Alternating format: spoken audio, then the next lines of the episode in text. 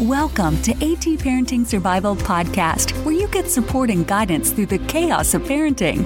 Here's your host, child therapist Natasha Daniels. Well, hello there, and welcome to another episode of the AT Parenting Survival Podcast. Today, I'm going to be talking about how do you handle our kids who are very controlling. And this topic suggestion came from a listener, so thank you for the suggestion. And I thought it was a really good topic, so I definitely wanted to make it a priority to cover it because I think it's something that we are all dealing with. Where whether you have a child who has anxiety or anxiety and OCD, controlling issues are a big part of it, and we're going to get into why that is uh, and how to handle that. So, the why and the how. Before I get started, I want to just give you an update on how things are going in the AT parenting survival world. Um, I hope that you are in our private Facebook group, and if you are not, you can go there by going to Facebook and it's AT Parenting. It's AT Parenting Anxious Kids, or you can just go. I made a, an abbreviated link. You can go to bit.ly, bit.ly slash capital Natasha Daniels, and you'll get right into my Facebook group. So that's pretty cool. I was trying to find a way to make it a little bit simpler. And don't forget to subscribe to the podcast so you don't miss the episodes. They come out every single Tuesday, and I wouldn't want you to miss one. And if you're not following me on Instagram, I'm really starting to put my attention on the Instagrams. I haven't for probably four years, and I am now. And so if you are on Instagram, look me up. I am at Anxious Toddlers. It's not about toddlers, but that is my name. And I do weekly IGTV videos on there. And I also do something in my feed every single day. So if you want to look at a little bit of behind the scenes in my world and in my life, that is the only place you're going to really probably see that besides the stories I share with you on my podcast. The last thing I want to mention before we get into how to handle controlling behavior is I am actually in the middle of, I'm actually almost done with a new online course. And so if you've taken any of my online courses before, you know that you can take them at your own pace, at your own time, whenever you want. They are bite sized short videos that I make. And I, in my last few online classes, I've been making them so that they are part for you, and then I'm making videos for your kids to bring home the points that I'm teaching you so that it's really a twofer because it's a course for you and it's actually a course for your kids. So I like that new approach. I am making one, I got tons of requests to make one on behavior. Specifically, how do you discipline a child's behavior when it is really coming from their anxiety and or their OCD? And that's kind of what we're talking about today, too. We're taking one type of behavior that becomes kind of an issue. And in the online course, I go through a lot of different behaviors that you're going to see with kids with anxiety and OCD. And then what do you do with it? I give you a lot of tools and skills because really it's very counterintuitive. Typical parenting approaches just aren't going to work if the origin is because of their anxiety or OCD. And so there's a zillion parenting books and blog articles and podcasts and courses even on behavior. But this class is very specific and it's purely about the behavior that is caused and driven by anxiety or OCD. I think there was a need for that. So, if you are interested in learning more about that, that is coming out in just a few weeks at the beginning of June. And if you want to get on my wait list, it would be a good thing because my waitlist is going to get an extra bonus. They're going to get notified a day before the course goes live and they're going to get a special discount. So if you are even remotely interested in taking this class, you want to get on that waitlist so you are included so that you know about the special discount and you get notified the day before it comes out. So you can text me at 44222 and just type in all one word AT behavior and then just give me your email and you'll get on the wait list and then um, i'll notify you when it goes live or actually it'll go live for you before everybody else. Okay so let's move into talking about controlling behavior. For starters i want to go into the why because it is important for you to understand what is driving your child's behavior. And i talk a lot about that in the online class too. Like if you don't understand what's going on behind the behavior You've lost all significance and meaning. And so you're going to approach it probably in a way that's not going to be very effective. And behavior can be a learning tool if it's done right, if you understand what's going on. So, kids with anxiety and OCD, I'm going to talk about them separately because they are a little bit different. So, your child with OCD might have some of the things I'm going to talk about related to OCD and may have some of the things related to anxiety as well. So, it's kind of a layer thing. Let's just break it down though. Let's just talk about anxiety first.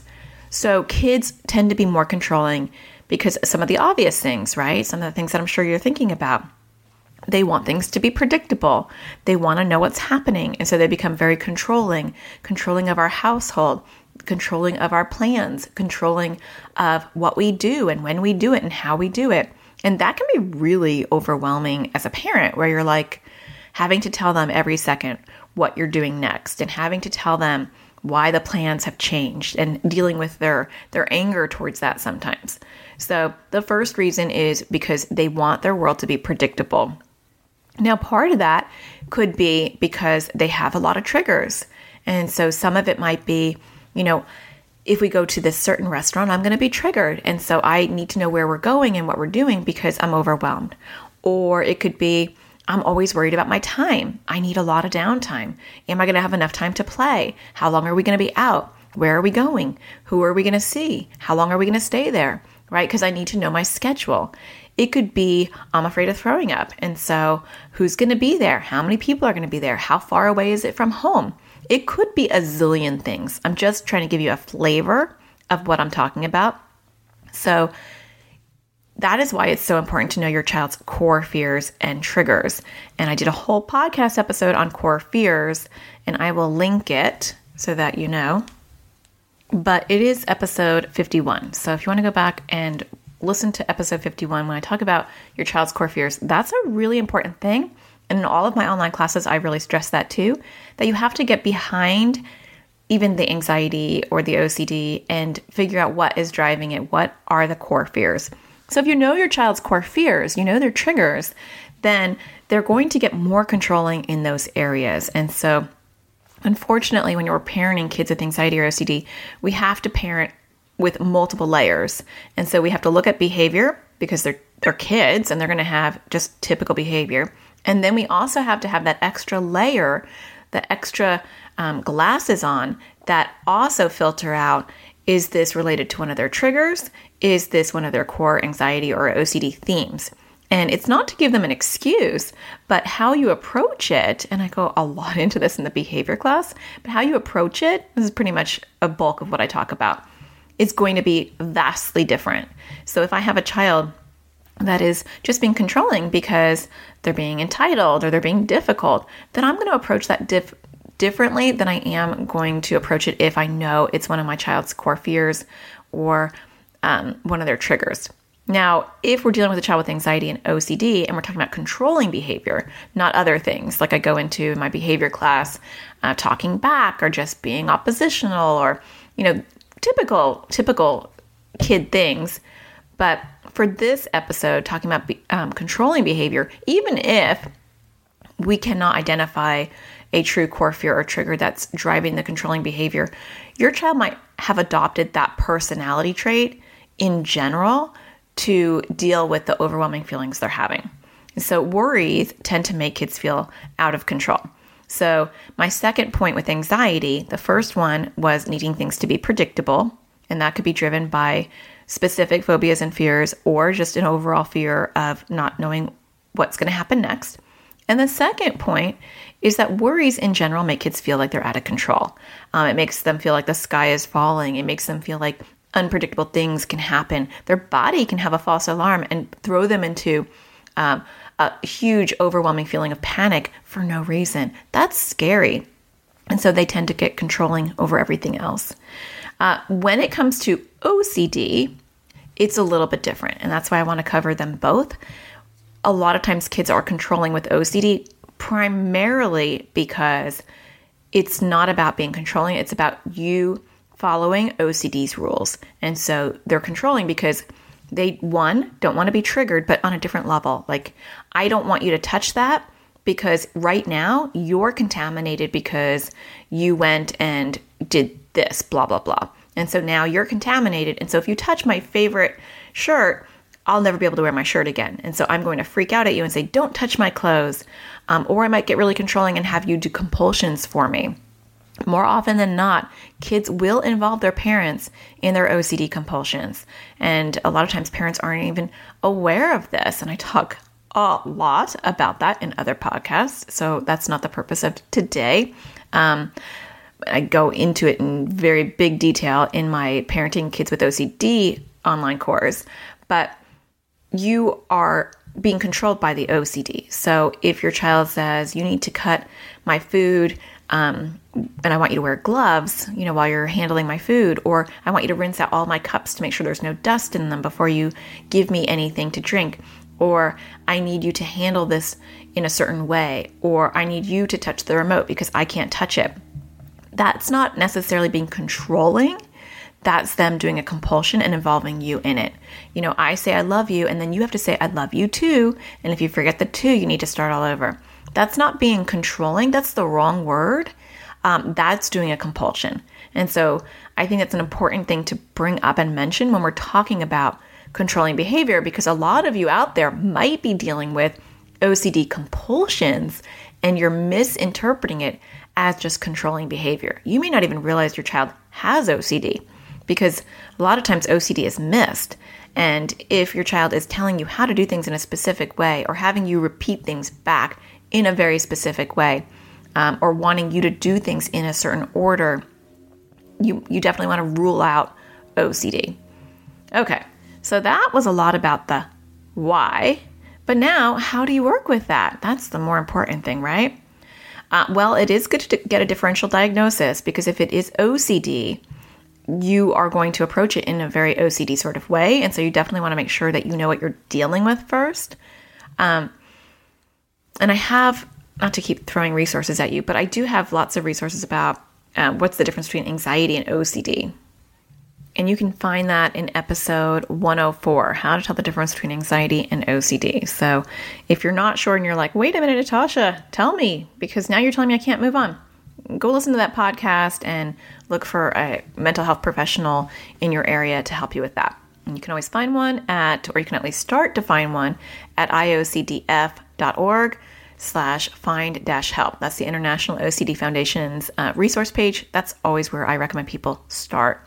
So the first thing you want to do with controlling behavior is one, not personalize it. And I know we talk a lot about that.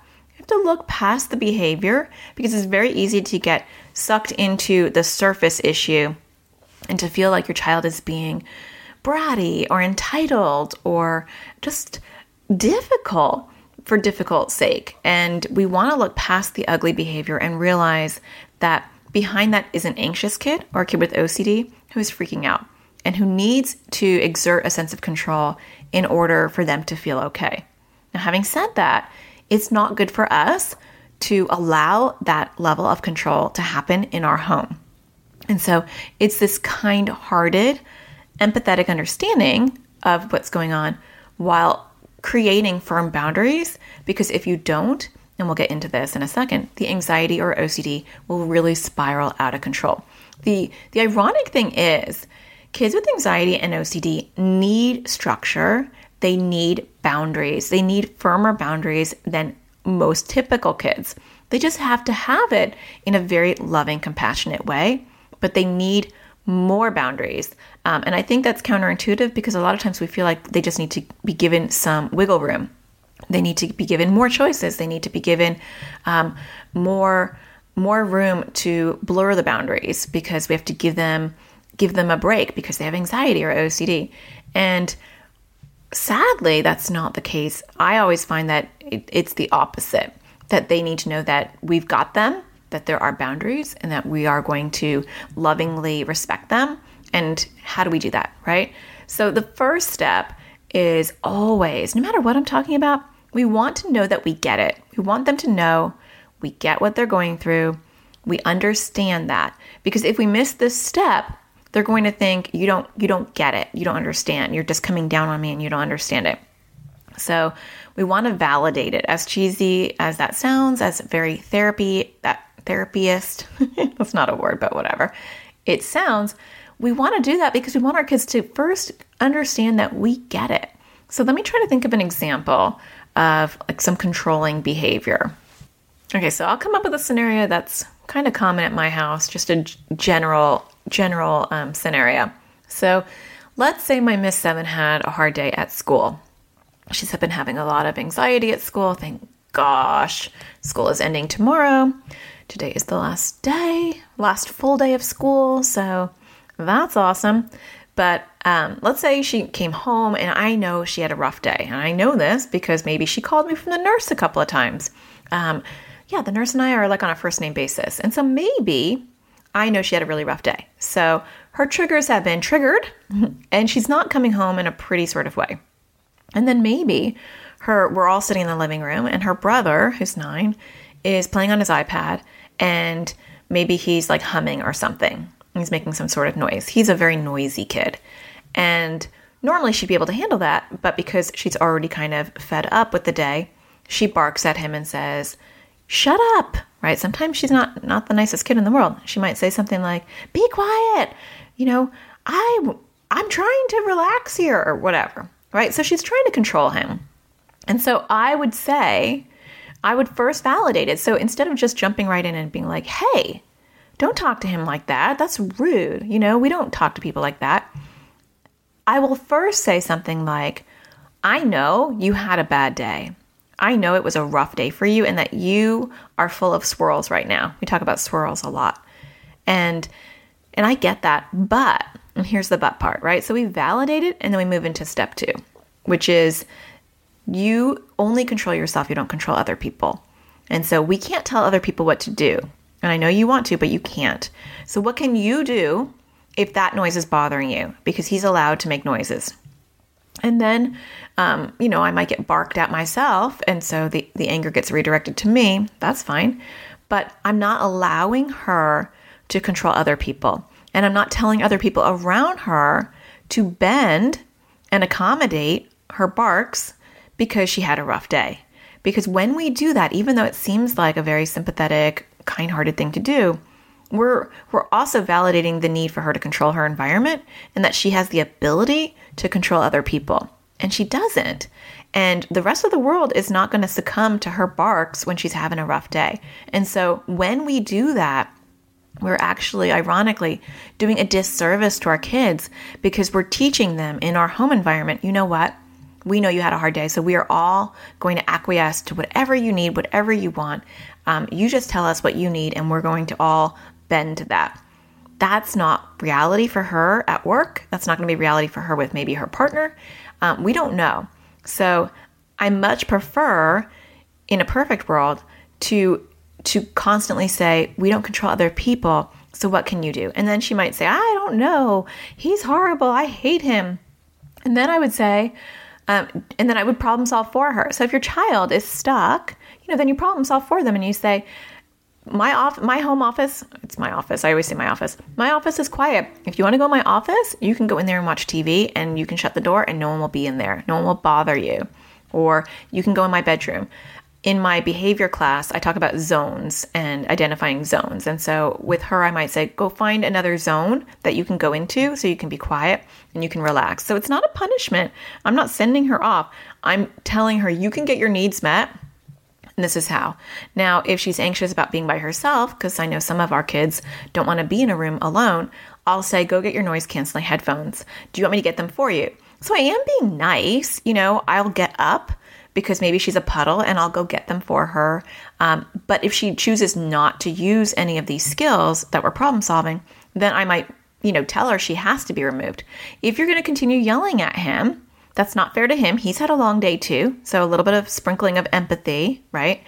Then I'm going to have to ask you to go somewhere else because you can't stay here and ruin all of our peace because you had a rough day and you're upset.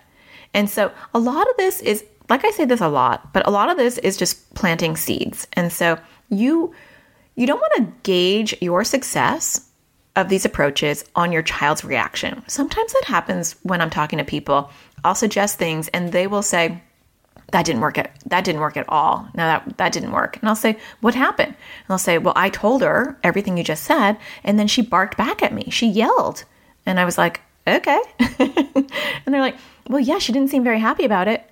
Yeah, okay. Yeah, your kids are not a good litmus test to whether your parenting style is working. So, because they're not okay in that moment. So, they're not going to pat you on the back and say, Mom, excellent job using Natasha's skills. I can tell that you've got your A game on right now. yeah, that's not going to happen. So, don't wait for that. What you're doing is you're planting skills. You are setting an intention of, I'm teaching my child that they don't control other people, they only control themselves. And I'm teaching them that one, by my words, two, by problem solving, and three, by um, not allowing them and other members of the family to be controlled by them. And so it is experiential. They're experiencing that they can't control other people. They are hearing that they can't control other people. And I'm modeling it for them because I'm not controlling other people. And so that's how we want we want to just soak them up with this message with a lot of the messages that we're doing. So I must say to my kids ad nauseum, I'm sure I say this probably almost every single week multiple times a week, I say to my kids, you don't control other people, you only control yourself. You don't control other people, you only control yourself. And so that's become kind of a mantra in my house. Um, I say it so much, and because I really want them to understand that, and I do have some very controlling kids. so let's get into some, some specifics about how you can use language for this. So, if your child is trying to control you, there's different ways kids will try to control you. So there's just the general way that we talked about before, where they're going to be like, Where are we going? I don't want to go there. Why are we going there? Like, so they just try to dictate what you do. And so I do say that less is more. My husband had an epiphany the other day. Um, he picks them up, the kids up from school, although not anymore because summer is here. Um, and he takes them out for dinner on Thursdays and he always gives them a choice and he'll say, Where do you guys want to go? Which has gotten a lot harder because my daughter was diagnosed with celiac in October. So it's gotten trickier. So the options are even less. And um, they inevitably argue. And if one says one thing, the other one will always say the other just because they're difficult kids. You know, they just want to be difficult with each other. And so he he realized, he said the other day, you know what? I've stopped giving them a choice. I just say, this is where we're going.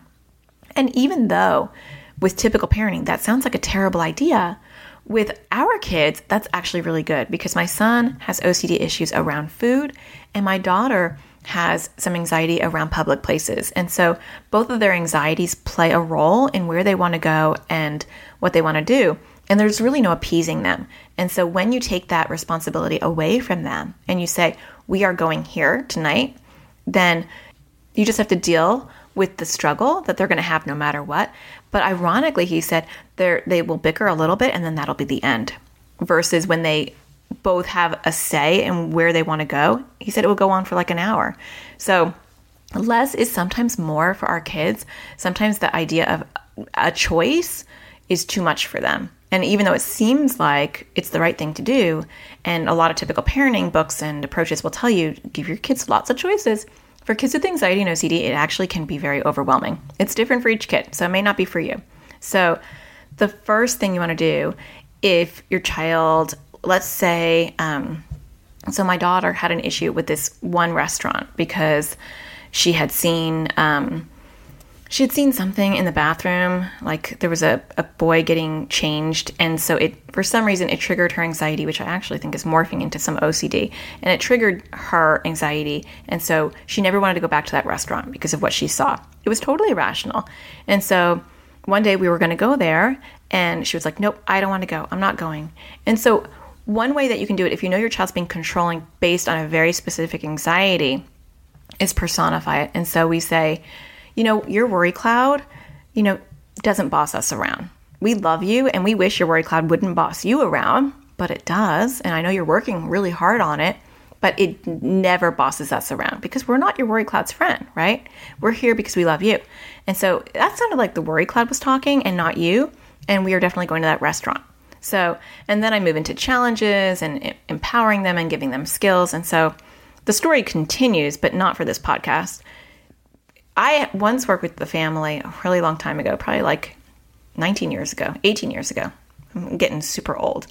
And I did in home therapy. And so I was an in home child, uh, toddler therapist. And I would go into people's houses and I would help parents um, through early intervention. And I remember I went into this one family's house and the, the little son, he was like probably three or four.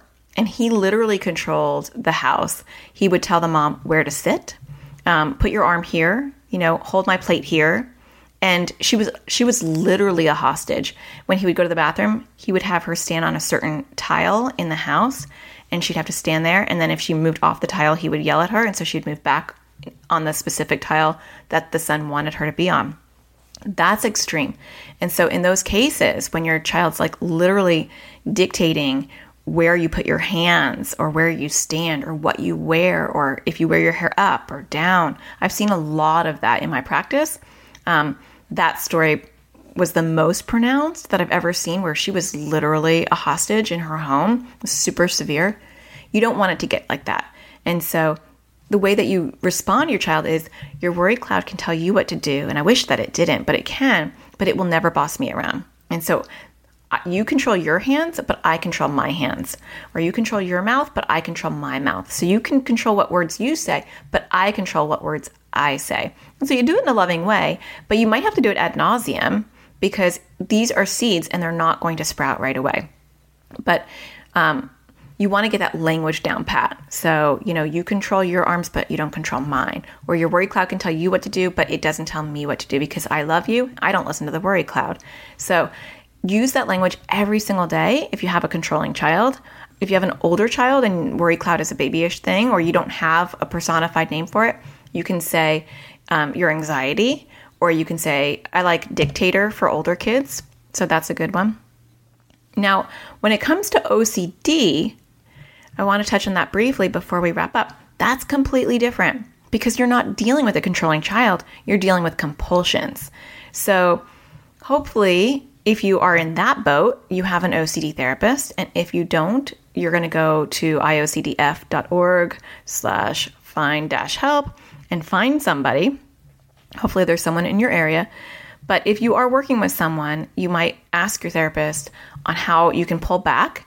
What I do in my practice, and I know there's lots of people who listen to me who don't have any providers in their area or even in their country. And so they they need some guidance and suggestions because there is no one near them. So I always have parents make a list of all the things that they have to do for their child's OCD. So when I first see a child in my practice, one of the first things I do, besides educating them on OCD, um, I always like them to watch the movie Unstuck, an OCD kids movie.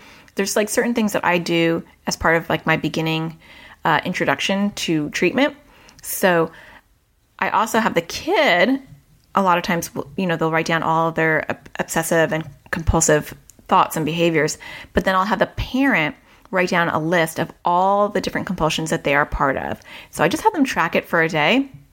And then we go through it and we rate it with a child. And so if, let's say, um, child says sorry and I have to say, I'm sorry, I have to say something back like, oh, your apologies accepted, or that's okay, right? I have to say it very specifically. Or if a child does a confession and they say, Mom, I think I had a bad thought yesterday that you were fat, then as the mom, I have to say, Don't worry about it, whatever it is.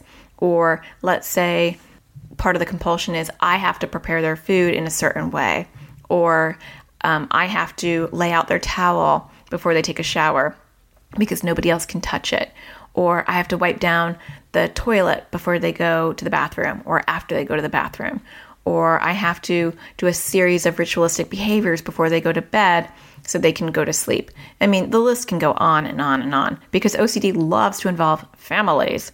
So make a list of all the compulsions that you're involved in that you feel controlled by and then rank them um, with your child. So say, if I didn't, and then you have to preface it and say, look, we're not going to do this right now, but I'm part of growing your OCD. I don't want to be part of that right? And I have tons of resources on this.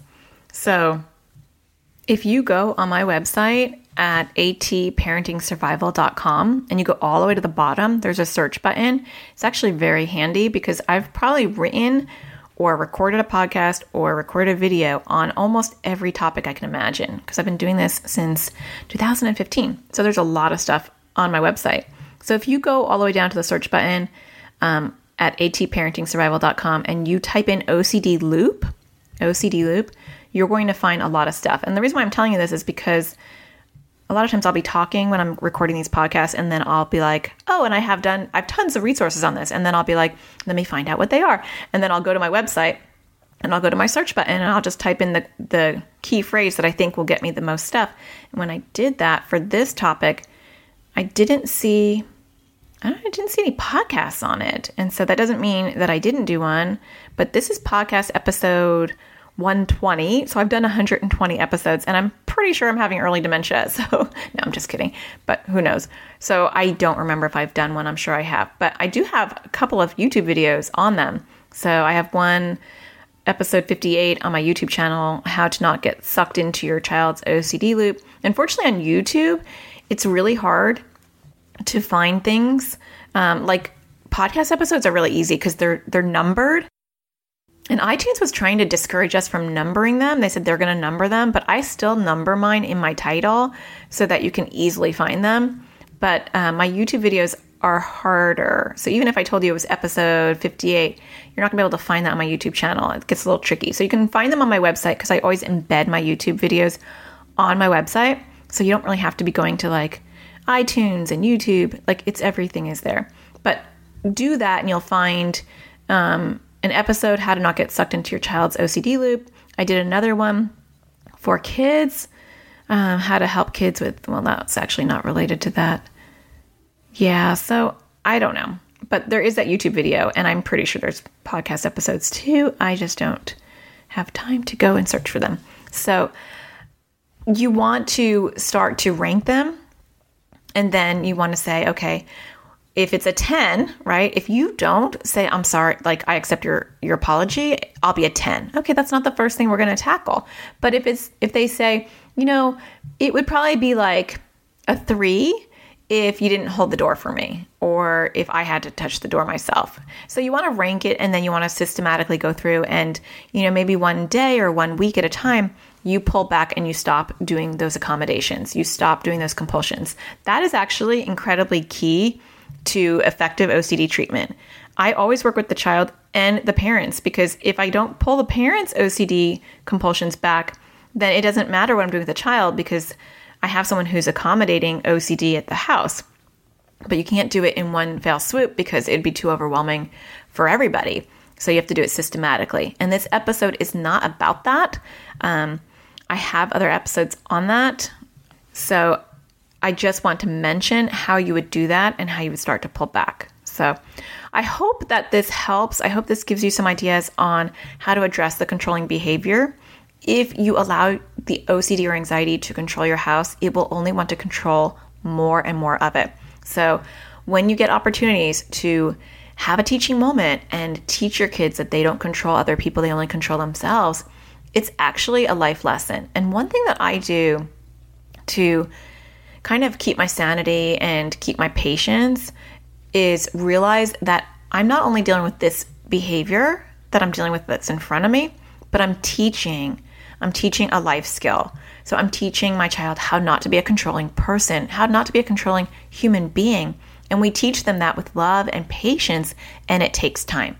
And so when I see the bigger picture in my parenting, when I see like what lessons I'm teaching on a global scale, I tend to have more patience and I tend to be more effective than when I think of like how their behavior is just completely annoying and it's disrupting our family and it's rude. And, you know, if we didn't have this behavior, how much happier our whole entire family would be. None of those thoughts are really going to generate like positive vibes in my in my parenting, right? But when I try to reframe it, and I'm not perfect, honestly, a lot of times I go to that dark place where I think, oh my gosh, what would life be like if I didn't have to spend like another 30 minutes explaining to you why you need to not control us and lots of other behaviors as well. But when I think about the bigger picture and I think, you know what? How many how many kids without anxiety and OCD are learning about not controlling other people? You know, because it's not coming up as clear as it's coming up in my house or in your house or how many other people aren't teaching their kids about self regulation because it's not coming up as strongly. So I try to look at the silver lining, you know, that there are some cool skills that are being built that are going to make our kids awesome adults and awesome human beings. So you got to see the silver lining in things. If you are enjoying the podcast, you can give back by leaving a star on iTunes or wherever you consume your podcast. I know there's more and more choices out there, and I really appreciate that. That helps other people realize the value in the show. If you have a few extra minutes, I always appreciate people taking the time to write a review. Um, it touches my heart. It also gives some specifics to other parents who are looking at maybe watching the podcast. So I really appreciate when people do that. And I appreciate it so much that I like to show my gratitude by reading one at the end of every show. So I want to thank Sarah Sky for leaving a review. She wrote, So glad I found this podcast. My nine year old daughter has been struggling with a fear of germs and excessive hand washing on and off for about a year. She saw a local therapist for a couple of months and she seemed better, but is much worse now. The therapist never mentioned OCD. After binge listening to these podcasts and showing my daughter some of your YouTube videos, we're trying to get her in with someone who specializes in OCD. That makes me so sad and so happy at the same time. I mean, that's exactly why I do this. I mean, how sad that the therapist never mentioned OCD when it's just like classic, classic signs of OCD. And I'm so glad that you stumbled on my podcast and that you're finding an OCD therapist because there are some amazing, beautiful, talented OCD therapists out there and you want to get into one of their hands because they're going to help you the most. So for anyone else who's, you know, trying to find an OCD therapist, don't spin your wheels with a therapist who doesn't understand OCD because it's a waste of money, it's a waste of time, and it can get really frustrating. So go to iocdf.org slash find dash help, and that can be really, really, really, really helpful to start there. So thank you again, Sarah, for leaving a review. I really appreciate it. And if you have something to say, maybe I'll be reading your review next time. Don't forget to find the sparkle in everything you do. I'll talk to you next week. Take care. When I first discovered Natasha, I was in a desperate place with my son, and his anxiety was getting worse. And we had tried counseling, and it was not going well. Natasha gave us practical tools. She wasn't like the books that we had read that were, you know, you have three kids, but somehow you can magically spend 10 hours a day on your one anxious kid and just, you know, life is great for the other two. She's helped me understand OCD on a level that no therapist I have come across seems to understand. Natasha had practical real life advice that we started implementing the day that we listened to them. Not only did it help with our son's anxiety, it helped my husband and I to recognize um, the anxiety that we had in our parenting that was actually contributing to our children's anxiety. Her tools are, I mean, life changing. She has been amazing, and I'm so thankful for the work that she provides to all of us who have children um, who battle anxiety and OCD. It is so exciting to see him about a year later just thriving in school. She really has guided us the whole way, and without her, our lives would be very different. We're very grateful. My husband and I are forever grateful to Natasha Daniels for helping us to figure out where to even start with anxiety. If you have a child with anxiety or OCD, she is your go to woman. Parenting a child with anxiety is not easy, and sometimes it feels hopeless. And um, in a desperate time in my journey with my son, I started searching the internet and found Natasha Daniels. She has been a lifesaver. Her resources have given me hope, they've given me tools and support, and I I highly recommend her and her resources. They are phenomenal and they're some of the best resources you can find out there for anxiety and OCD. Hi, my name is Natasha Daniels, and I understand what it's like to raise kids with anxiety and OCD. I'm doing it every single day. And I also know what it feels like to empower them, to give them the skills and tools to help themselves, to watch them blossom, face their fears, and become more than their anxiety and more than their OCD. And I want to do that for you as well. Join me in the AT parenting community where I partner with you and walk alongside you in your journey, helping you getting to know your family and your child's particular needs and particular struggles. I'll help guide you and walk you through ways to empower your own kids and see success in your house. You will finally have someone in your corner who not only has the understanding of your struggle, but has the expertise and knowledge to help get you through it. You can find out more about the AT Parenting Community at atparentingcommunity.com or you can text all one word AT Parenting Community to 44222. Together we can do this.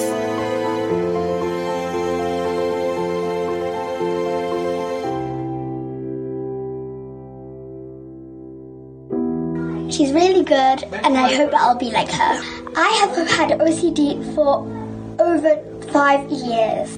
I have trained my brain, and you can do the same thing.